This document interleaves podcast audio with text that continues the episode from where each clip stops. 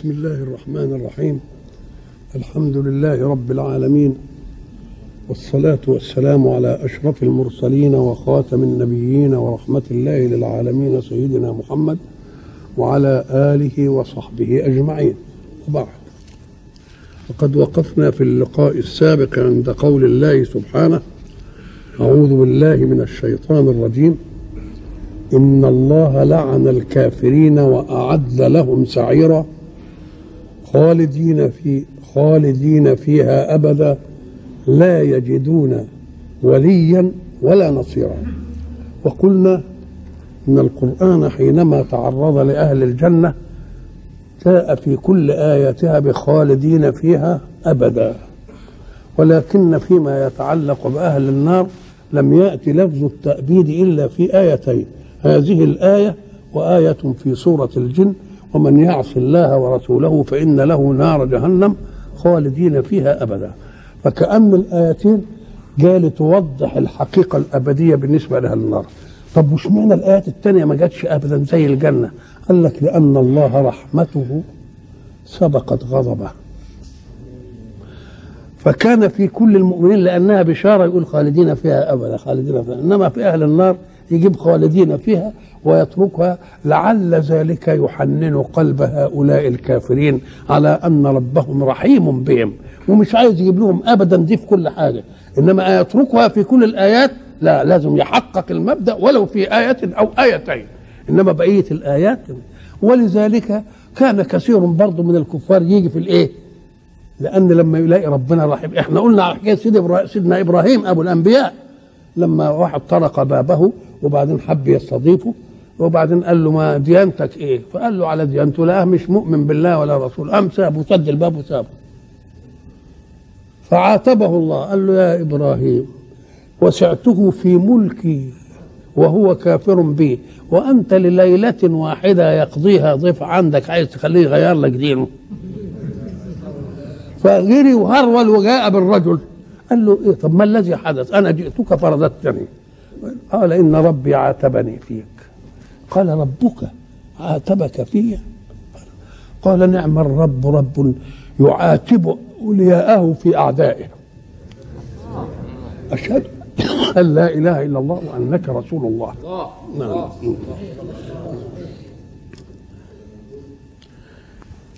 يوم تقلب وجوههم في النار. شوف الأبدية جت وإيه؟ والحالة اللي هيكونوا عليها. يوم تقلب وجوههم في النار. كلمة تقلب إحنا نعرف إن التقليب معناه إيه؟ تغيير الأمر من حال إلى حال. بنقلب الشيء الفلاني. ولذلك لما يجي واحد مثلا يكون عمل وهيك حاجة وبعدين يجي يقول لك ما تقلبش عليا بقى. يعني خليها كده مستوره يبقى التقليب معناه إيه؟ تصريف الأمر من حال إلى حال طيب التقليب نسب لمين هنا؟ يوم تقلب وجوههم في النار. هناك آية تانية لا يغرنك تقلب الذين كفروا في البلاد. تقلبهم يعني تنطيطهم يتنططوا للشام ولليمن ويروحوا ويجوا وثروات وعير ومش عارف شو قال له ما يغركش هناخذهم أخذ عزيز مقتدر. يبقى هنا إيه؟ تقلب وجوههم في النار. قال لك ما هو الوجه اولا؟ والوجه سمة الإعلام بالشخص. ومنه الوجاهة ومنه وجيه ومنه كل المادة كلها. والوجه نظرا لأنه أشرف جوارح النفس تدافع عنه كل الجوارح. يعني مثلا افرض إنك أنت ماشي كده وعربية جت وترتشط وحله وبعدين جت على هدومك وعلى وشك. أول ما تعمل بتعمل إيه؟ تمسح الوش الأول. يبقى كان الوجه إيه أشرف. حتة هو ده اللي بندافع عنه. قام قال لك شوف الوجه اللي كل الجوارح بتدافع عنه. ولذلك هيقول في آية تانية إيه؟ أعوذ بالله من أفمن يتقي بوجهه سوء العذاب يوم القيامة. بقى الوجه. اللي كنا بندافع إحنا عنه وكل جارحة بتحط كده. يتقي بوجهه النار يجيب ال- الوجه نفسه هو اللي يقين ده كان بي إيه؟ بندفع بندفع عنه. يبقى معنى ذلك هو العظيم ولا مش عظيم؟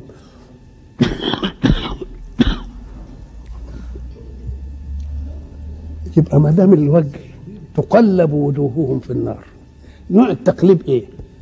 حال إلى حال أو عذاب إلى عذاب. حال هتشوف الوجه. مرة ربنا يقول عليه إيه؟ مسودة. وجوههم إيه؟ مسودة. ومرة يقول إيه؟ وجوه عليها إيه؟ غبرة. ترهقها إيه؟ قطرة. ومرة يقول باسرة. تظن أن يفعل بها إيه؟ يبقى اذا الوجه لا يأخذ إلا لونا و... لونا واحدا وإنما يأخذ ألوانا متعددة بقدر ما يتعرض له من الآلام والإيه؟ ولذلك أنت تقول أنت مالك قالب عليك؟ عليا وجهك كده. معناها إيه؟ يعني يتغير وجهك علي يحمر يصفر يخضر مش عارف إيه بتاع حاجات دي. على الأول أو تقلب وجوههم في النار. التقليب الذي يشيع العذاب على كل أجزاء الوجه. زي ما بتقلب السيخ بتاع الكباب كده تقيله الناحية دي وتقلبه كده وتجيبه كده. عشان العذاب يعمل إيه؟ يستوعب كل أجزاء الإيه؟ كل أجزاء الوجه. يبقى ده هو الإيه؟ كون الوجه الذي تدافع عنه أعضاء الإنسان ذاته. تدافع عنه هو نفسه اللي بي إيه؟ اللي بي يبقى اذا معاه يوم تقلب وجوههم في النار. يقولون يا ليتنا أطعنا الله وأطعنا الرسول. مش هم اذوا الله واذوا الرسول؟ هم هم يا ليتنا.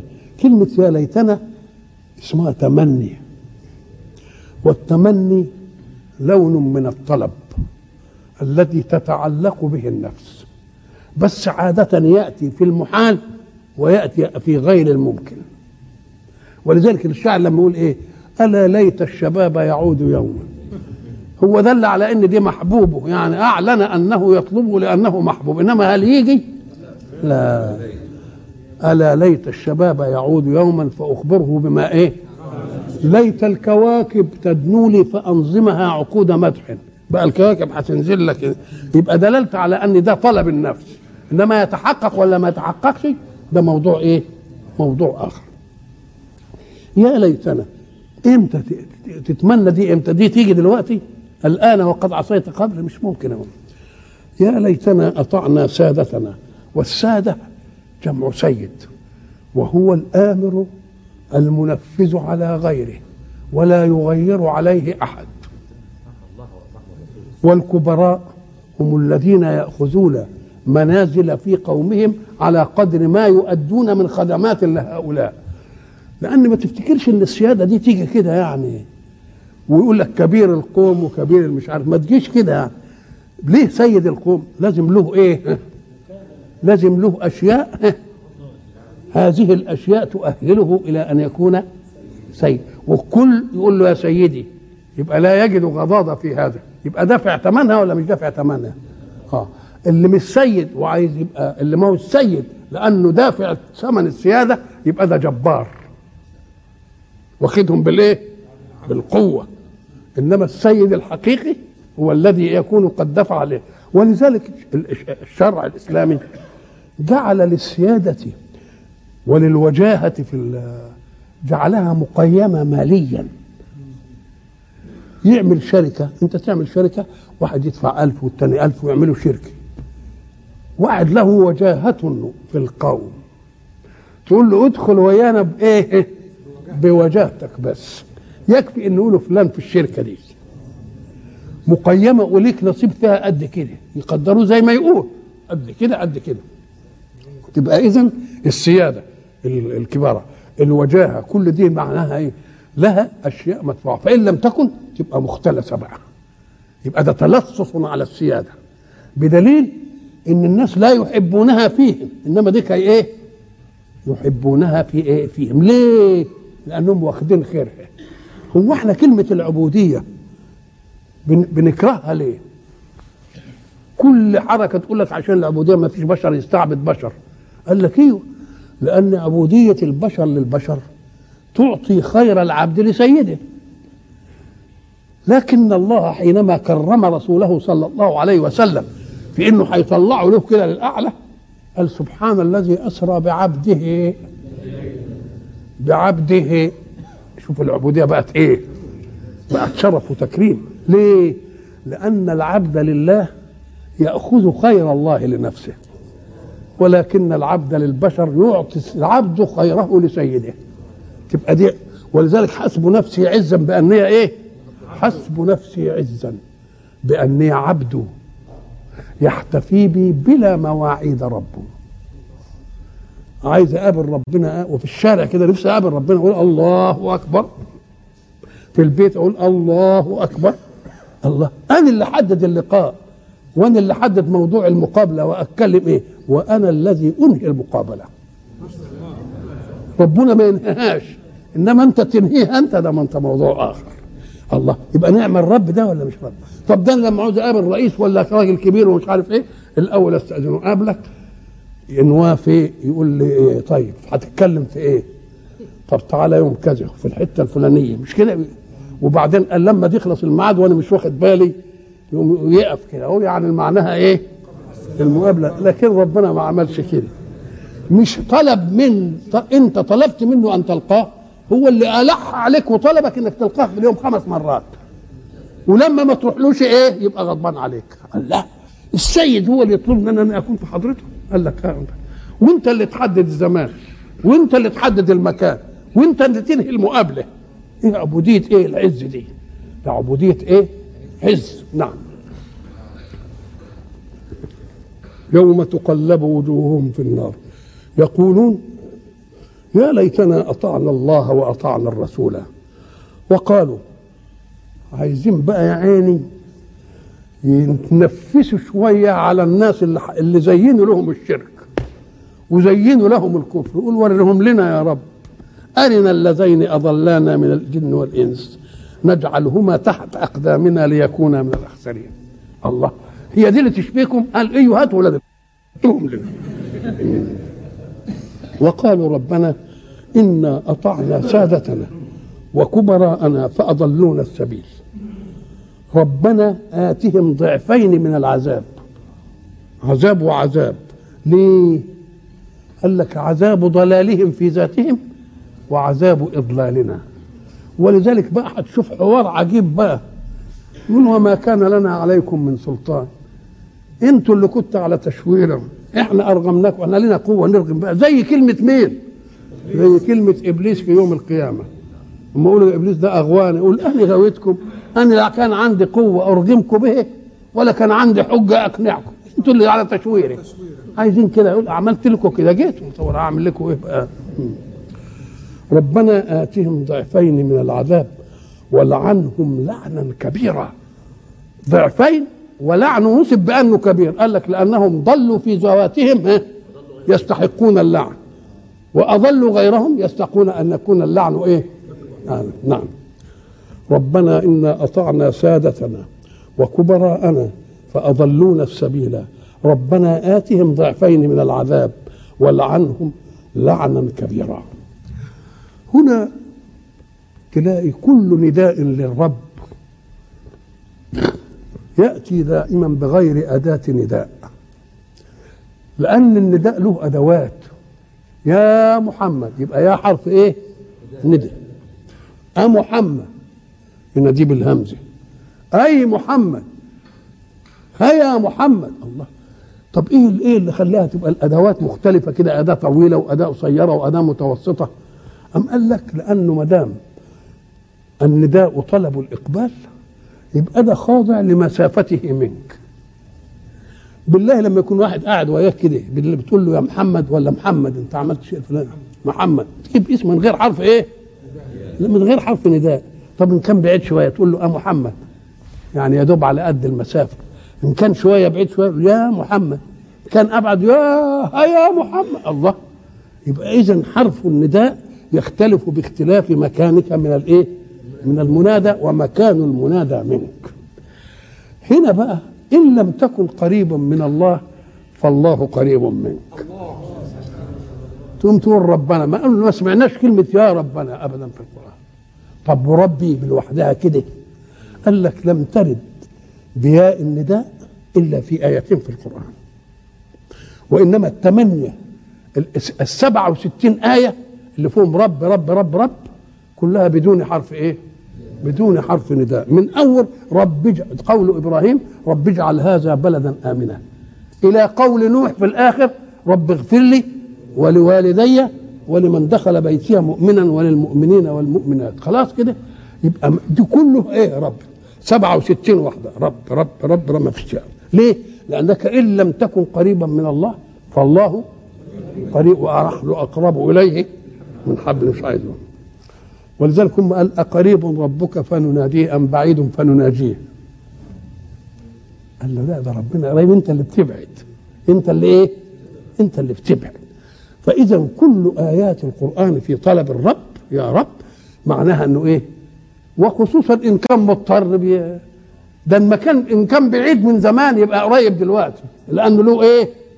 لأنه له إيه طلب ولكن في آيتين اثنين اللي فيها يا رب وقال الرسول يا ربي إن قوم اتخذوا هذا القرآن مهجورا آية ثانية يقول وقيله يا ربي.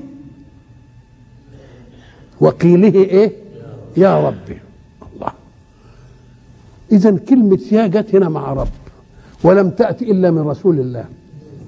أم قال لك إيوه. ده دليل على أن رسول الله زي ما قال له فلعلك باخع نفسك ألا يكونوا مؤمنين. يقوم يقول ولذلك آية ثانية تقول إيه؟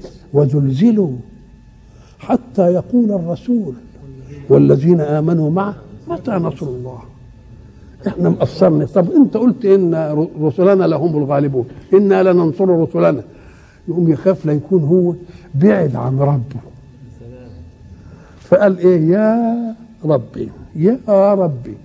وبعد ذلك يؤكدها الله في قوله سبحانه وقيله أي وقوله قيل يعني قوله. وقول الرسول يا ربي إن قوم إيه؟ اتخذوا هذا القرآن إيه؟ مهجورا.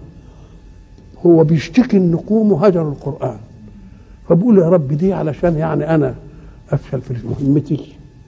فجاب الياء دي لأنه ظن إنه يكون إيه؟ بعد عن ربنا يعني. لما قال وزلزلوا حتى يقول الرسول هو قالها دي ليه؟ قالها ليه؟ استبطأ النصر. وما دام استبطأ النصر أنا إيه؟ حاجة عندي تقصير مني في هذه المسألة. يقوم يقول أنا مش قريب من الله. يا ربي.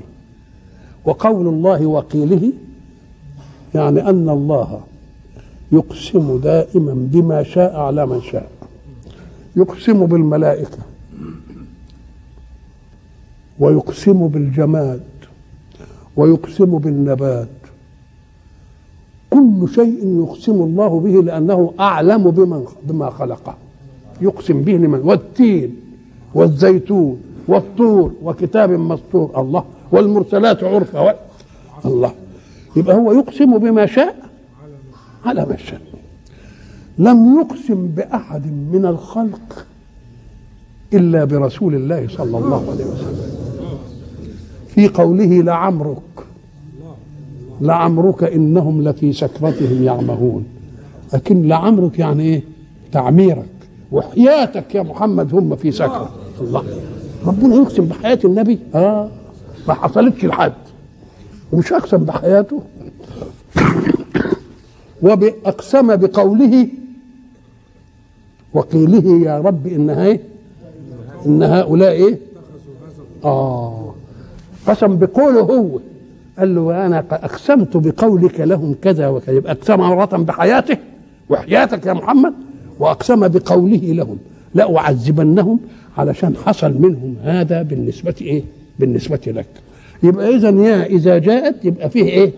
شوية بعد البعد دي قد يكون مظنة قد يكون اتهام للنفس ليه؟ لأن الأمور ما مشيتش كما إيه؟ كما ينبغي وكما يريد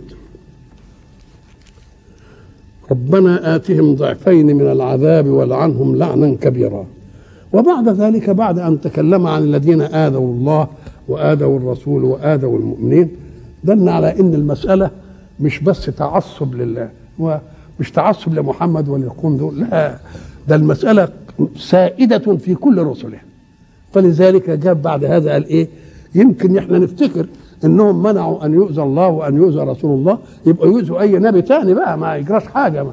قال لك لا جاب جاب سيدنا مين؟ سيدنا موسى يا أيها الذين آمنوا لا تكونوا كالذين آذوا موسى. فبرأه الله مما قالوا وكان عند الله وجيها. موسى كان له علاقتين بالأمم. العلاقة الأولى علاقته مع الفراعنة. العلاقة الثانية علاقته مع بني إسرائيل. هو ما كانش مرسول للفراعنة عشان يؤمنوا. وكان أن أرسل معي بني إسرائيل ولا تعذبهم. لكن جاب له معجزة عشان يخزى على عرضه لكن برضه فرعون آذاه. مش قالوا ساحر كذاب إن رسولكم الذي أرسل إليكم لمجنون. مش قالوا كده؟ أم أنا خير من هذا الذي هو مهين ولا يكاد يبين؟ هذه إيذاء بس من مين؟ بس من فرعون. إنما ربنا بيقول أنا عايز الجماعة اللي أذوه وأنهم بني إسرائيل وتعب علشانهم وخلصهم من العذاب ومع ذلك إيه؟ ومع ذلك آذوه العلماء بقى كيف آذى بنو إسرائيل؟ قال لك آذوا مرة يسمعوه نرى الله جهرة. أرنا أرنا الله آه، عايزين نرى الله إيه؟ جهرة. ادي واحدة مرة يقولوا إن الله فقير ونحن إيه؟ أغنياء. لا لأن ربنا بده يقترض منا من ذا الذي يقرض الله. قال لك يا ربنا فقير وإحنا إيه؟ ده إيذاء لمين؟ إيذاء لموسى بس في شخص من بعثه. قال لك وفي إيذاء له خاص بيه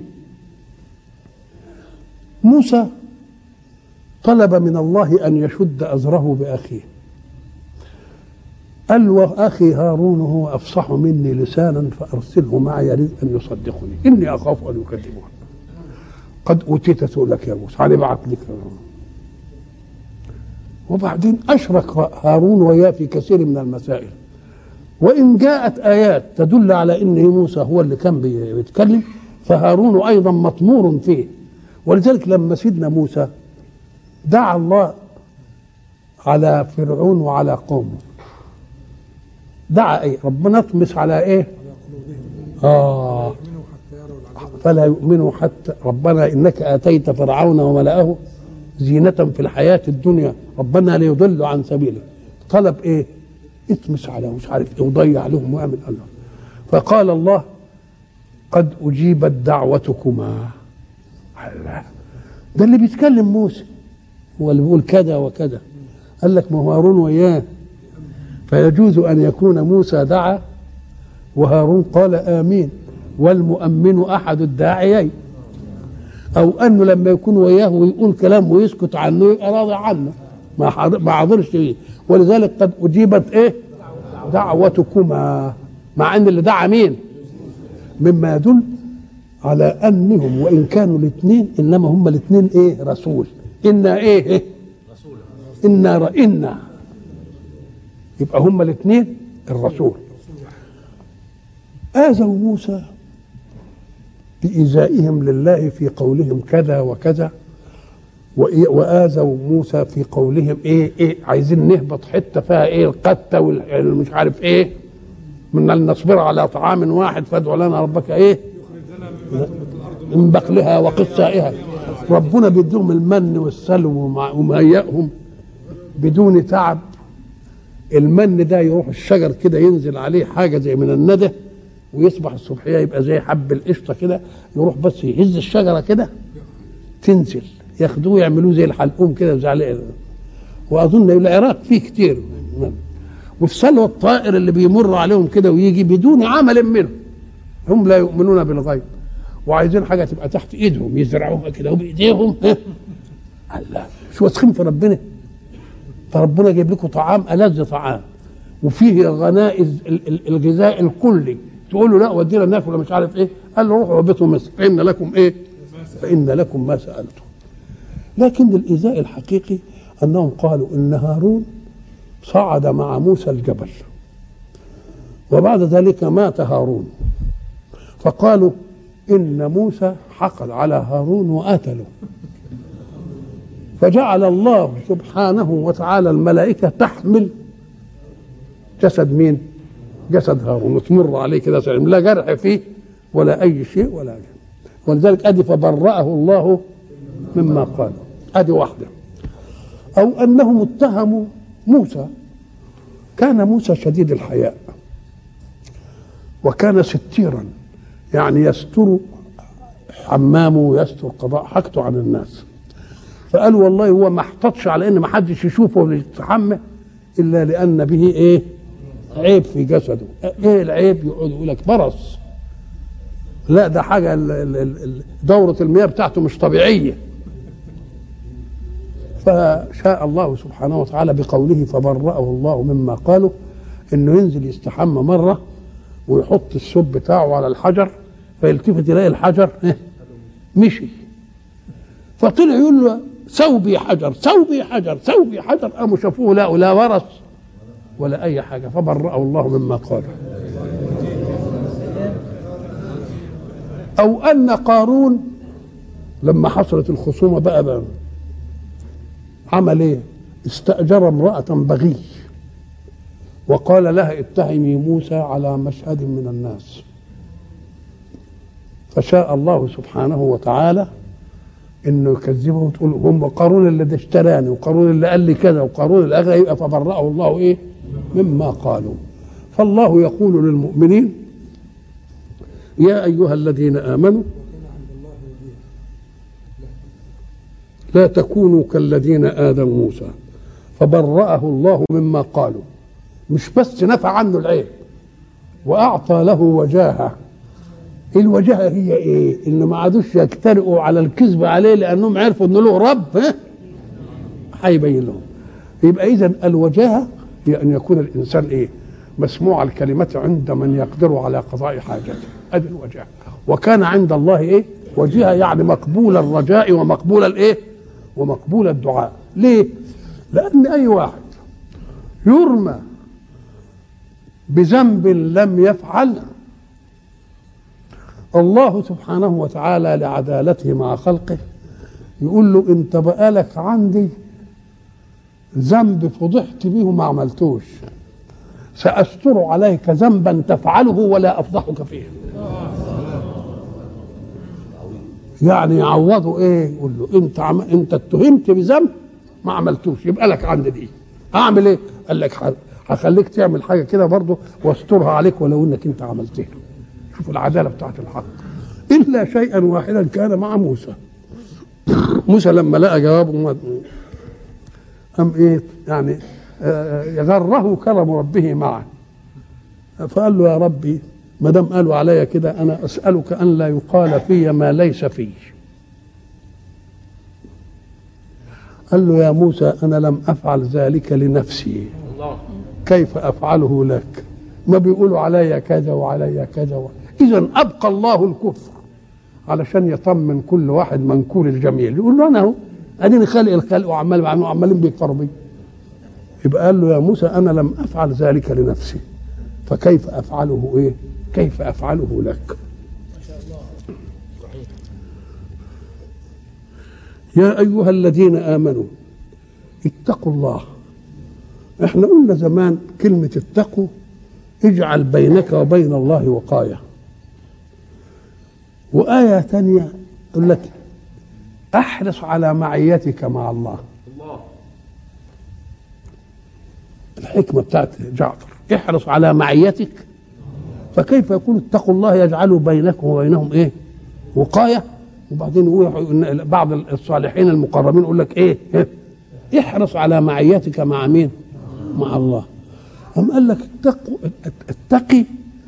الله سبحانه وتعالى كما قلنا سابقا له صفات جلال وصفات جمال.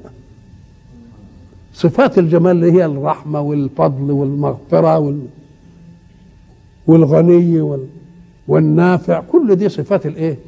وله صفات إيه؟ جلال جبار وذو البطش. أم قال لك دي اجعل بينك وبين صفات الجلال من ربك وقاية.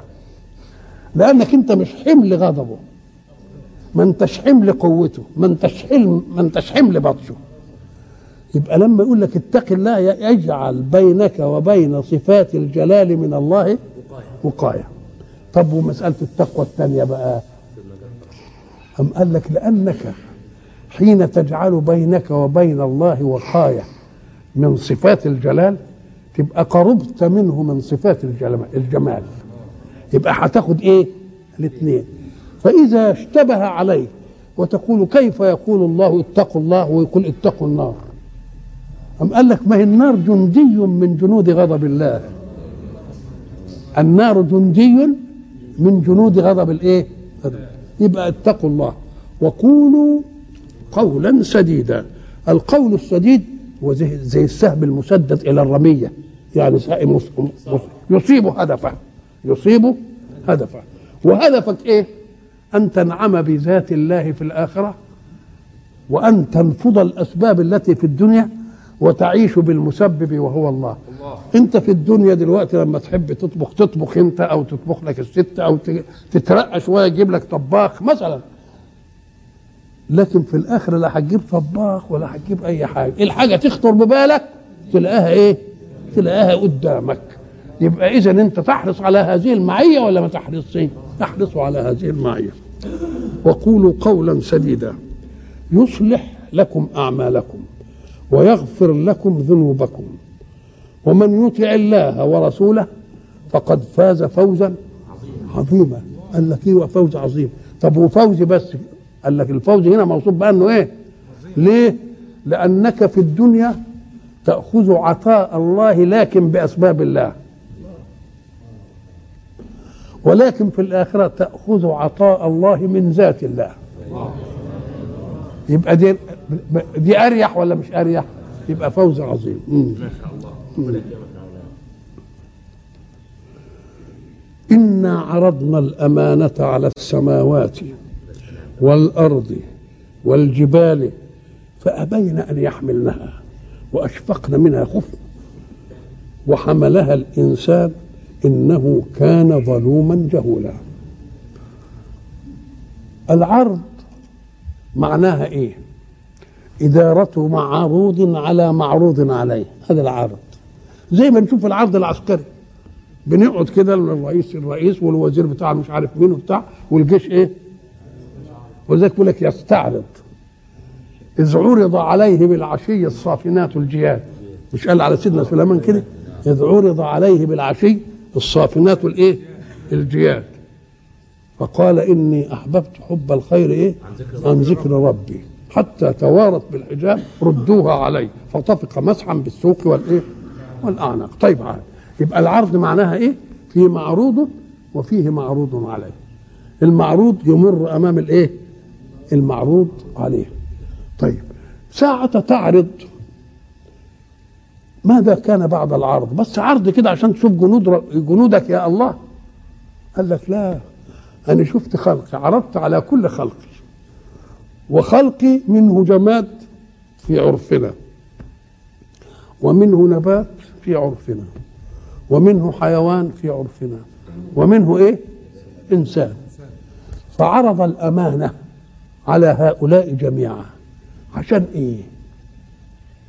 يشوف مين اللي هيختار الأمانة ومين اللي يرفضها. بدليل قوله فأبين وحملها الإنسان. يبقى ما دام عرض يبقى ناس يقبلوا. ولذلك انت تقول أنا والله عرضت عليه أمرين يختار اللي هو إيه؟ يرى. يبقى ما ألزمتوش بحاجة. ولذلك قلنا زمان لما يقال إن السماء والأرض والجبال والحيوان ومش عارف إيه مقهور يعني مسير. نقوم نقول له بس عدل فيها شوية. هو مقهور بناء عن اختياره. لأنه لما قال عرضنا الأمانة على السماوات والأرض قالوا لا مش عايزين مش عايزين عايزين نبقى إيه مقهورين. عايزين نخرج كده من باب الجمال. يبقى يبقى اختاروا ولا ما اختاروش؟ بس هم اختاروا. يبقى ما تقولش مقهور ومقهور إيه؟ باختياره. يبقى كل واحد انعرض ما حدش تتاخد كده غصب عنه. طيب ما هي الأمانة اولا؟ الأمانة في أعرافنا بتتجلى في شيء بارز. عندك حاجة نفيسة وتخاف لا تضيع منك عندك فلوس ومعدة لأمر من أمور حياتك وخايف لا لا تمد إيدك إليها وتصرفها فيأتي الأمر اللي هي من عانى له ما ما- يجدهاش تقوم تجيب واحد وتستأمنه وتديله الإيه؟ الأمانة. لما عوزها اللي هتعرض عليه الأمانة دي ما عندكش لا صك ولا شهود. لو في صك وشهود ما تبقاش أمانة. يبقى معنى الأمانة أنك ائتمنته هو عليها فإن شاء أقر وإن شاء أنكر. يبقى اذا الأمانة معناها إيعاد النفس بأن تكون مختارة في الفعل أو غيره. فإن كانت مقوره بشهاده شهود أو بكمبياله ما تبقاش أمانة. ولذلك عندنا حتى في القوانين الوضعية تبديد إيه؟ تبديد الإيه؟ الأمانة. ائتمنتوا على اللي هم بيعملوها إيه دلوقتي؟ ها؟ آه الله. يبقى اذا الحق سبحانه وتعالى حينما عرض على خلقه الأمانة يعني أن يكون مختارا في أن يؤمن أو يكفر وأن يطيع أو يعصي. كل ما عدا الإنسان عمل إيه؟ قال لك رفض. ليه؟ قال لك لأنه لم تأخذه الحمية وقت العرض والتحمل. مخافة أن يأتي وقت الأداء فلا يجد له ذمة. بنضرب لها مثل عشان يوضح شوية. معك ألف جنيه. فاستخترت واحد كده وقلت إيه خد يا شيخ دي أمانة عندك لما عاوزها أخدها. قام قال لك ابعد عني أنا مانيش شوف غيري أبى أن يحملها. ليه؟ لأنه قدر إنه صحيح وقت أخدها ناوي يديك إنما ما يضمنش ظروفه. ظروفه تغلبه ذمته تتغير. قال لك وأنا هدخل نفسي في متاهه ليه لا يا عم ابعد عني. واحد قال لك لا أنا هشيلها لك. وصحيح في وقتها كان ناوي يديك إنما واحد غلبته ظروفه. يبقى فيه وقت التحمل شيء ووقت أداء الأمانة شيء. فاللي يلاحظ وقت الأداء مع وقت التحمل هو اللي يمتنع. واللي يلاحظ وقت التحمل بس هو اللي إيه؟ هو اللي يقبل. كل الأجناس ما عدا الإنسان قال له لا. فأبين أن يحملنها. وقالوا إحنا عايزين نبقى إيه؟ مقهورين ومسيرين فيما تريد أنت. وهم العباد الصالحين. وصلوا إلى منزلة العبودية من الله. إزاي؟ قال لك لأن هو مختار في أن يؤمن ويكفر ولكن الله يحب منه أن يؤمن.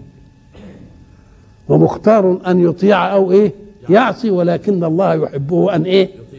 فقال له يا رب ما دام انت بتحب دي واديتني الاختيار أني هقبل اللي انت قلته كله.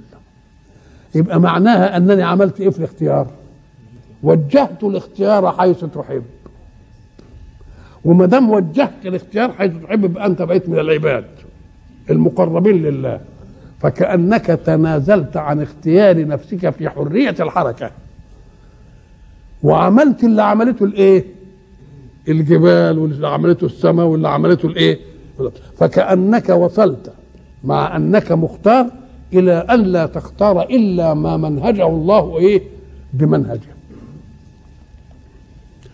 إنا عرضنا الأمانة على السماوات. واحد يقول لك كيف الأرض؟ ال- السماوات جماد والأرض جماد والجبال جماد وإزاي يعرضها؟ وإزاي؟ يقول له آه أنت دخلت في متاهة تانية بقى. هو أنت اللي عرضت؟ ولا ربها اللي عرض ساعة ترى فعلا وحدثا يحدث منك ويحدث من الله. إياك أن تعزل الفعل أو الحدث عن فاعله. مش قال لك إحنا إيه محمد عرض؟ لا. انت عرضت لا. ده مين اللي عرض؟ خالقها. وألا يعلم من خلق وهو اللطيف الخبير. هو اللي يخاطبه بدليل إن بعض رسله قال له علمناه منطق الطير. لكن الطير لها منطق ولها كلام. ولذلك فتبسم ضاحكا من إيه؟ من قولها الله. يبقى اذا اللي خلق الخلق اللي هو الله يقدر يخاطبها. وقال يا جبال أوبي معه مع مين؟ مع داوود. أوبي يعني رجعي تسبيحي. فكأن الجبال تسبح. ولكن المسألة اللي امتاز بها داوود إن تسبيحه إيه؟ يوافق تسبيح الجبال. يبقى اذا الأشياء التي تحيلها بعقلك أن يخاطب الله السماوات والأرض والجبال أنت لازم ما تعزلش الفعل عن الفاعل. من الذي عرض؟ الله. والله هو الذي يخاطب من خلق ولا يخاطب من خلق. ده لو علمنا أننا نخاطب نخاطب ولا ما نخاطبش؟ ده الهدي يتخاطب سليمان يا أخي. قال أحط بما لم تحط به. يا هدهد. يقول لسيدنا سليمان أحط بما لم تحط به. اولا ما يقولش الكلمة دي إلا إذا كان فاهم إن سليمان لا تأخذه العزة بالإسم. بل هيصر لما يقول له ويدل على على أي حاجة تانية. وبعدين قال له إنني إيه لا في لسبأ إيه؟ آه الله الله الله. ويقول له انهم بيعبدون إيه؟ يعبدون الشمس من دون اكنه هو عارف الهدهد قضية التوحيد.